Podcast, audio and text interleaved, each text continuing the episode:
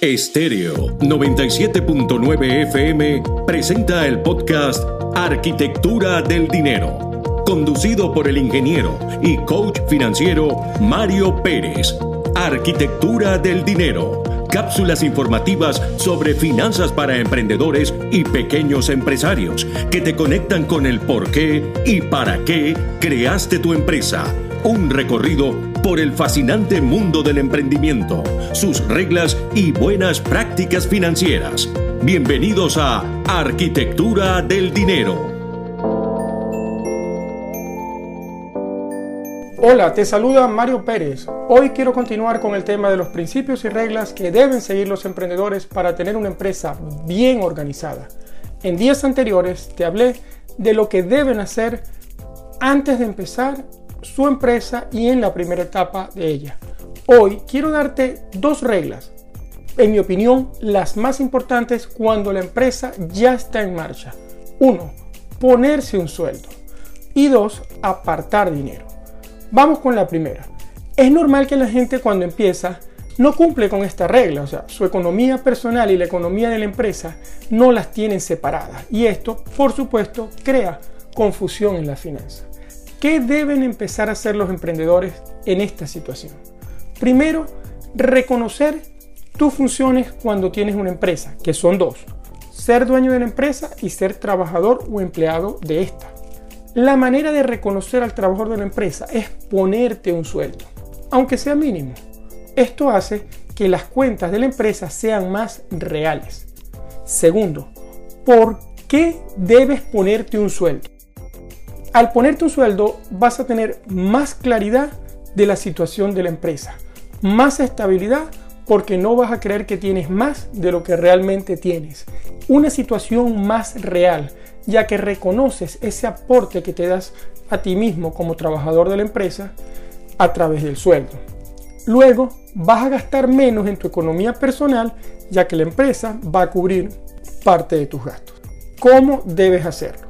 Al principio, el sueldo debe ser absolutamente mínimo para cubrir los gastos de la economía personal, al menos me refiero a tu economía si eres el, dueño de la empresa.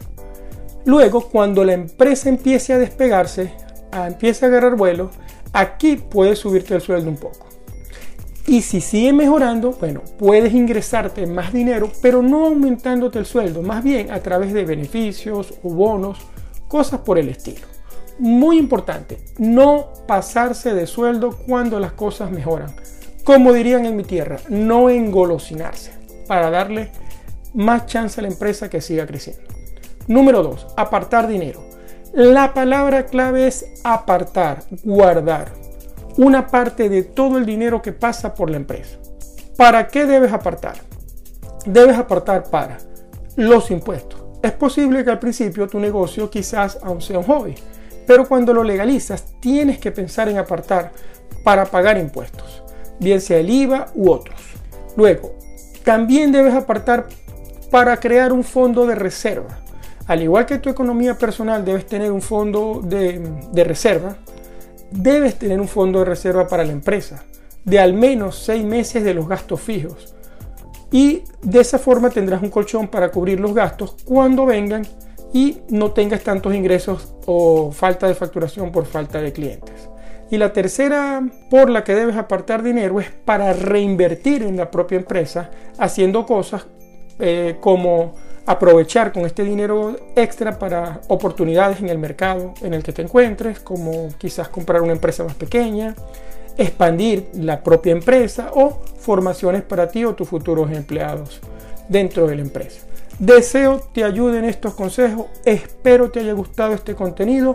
Puedes seguirme y hacerme preguntas sobre este tema en mi cuenta de Instagram arroba Mario Luis Pérez FP. Un abrazo. Estéreo 97.9 FM presentó el podcast Arquitectura del Dinero, conducido por el ingeniero y coach financiero Mario Pérez.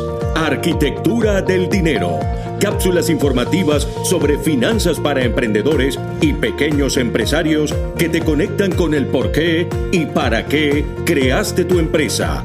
Un recorrido por el fascinante mundo del emprendimiento, sus reglas y buenas prácticas financieras. Esto fue Arquitectura del Dinero.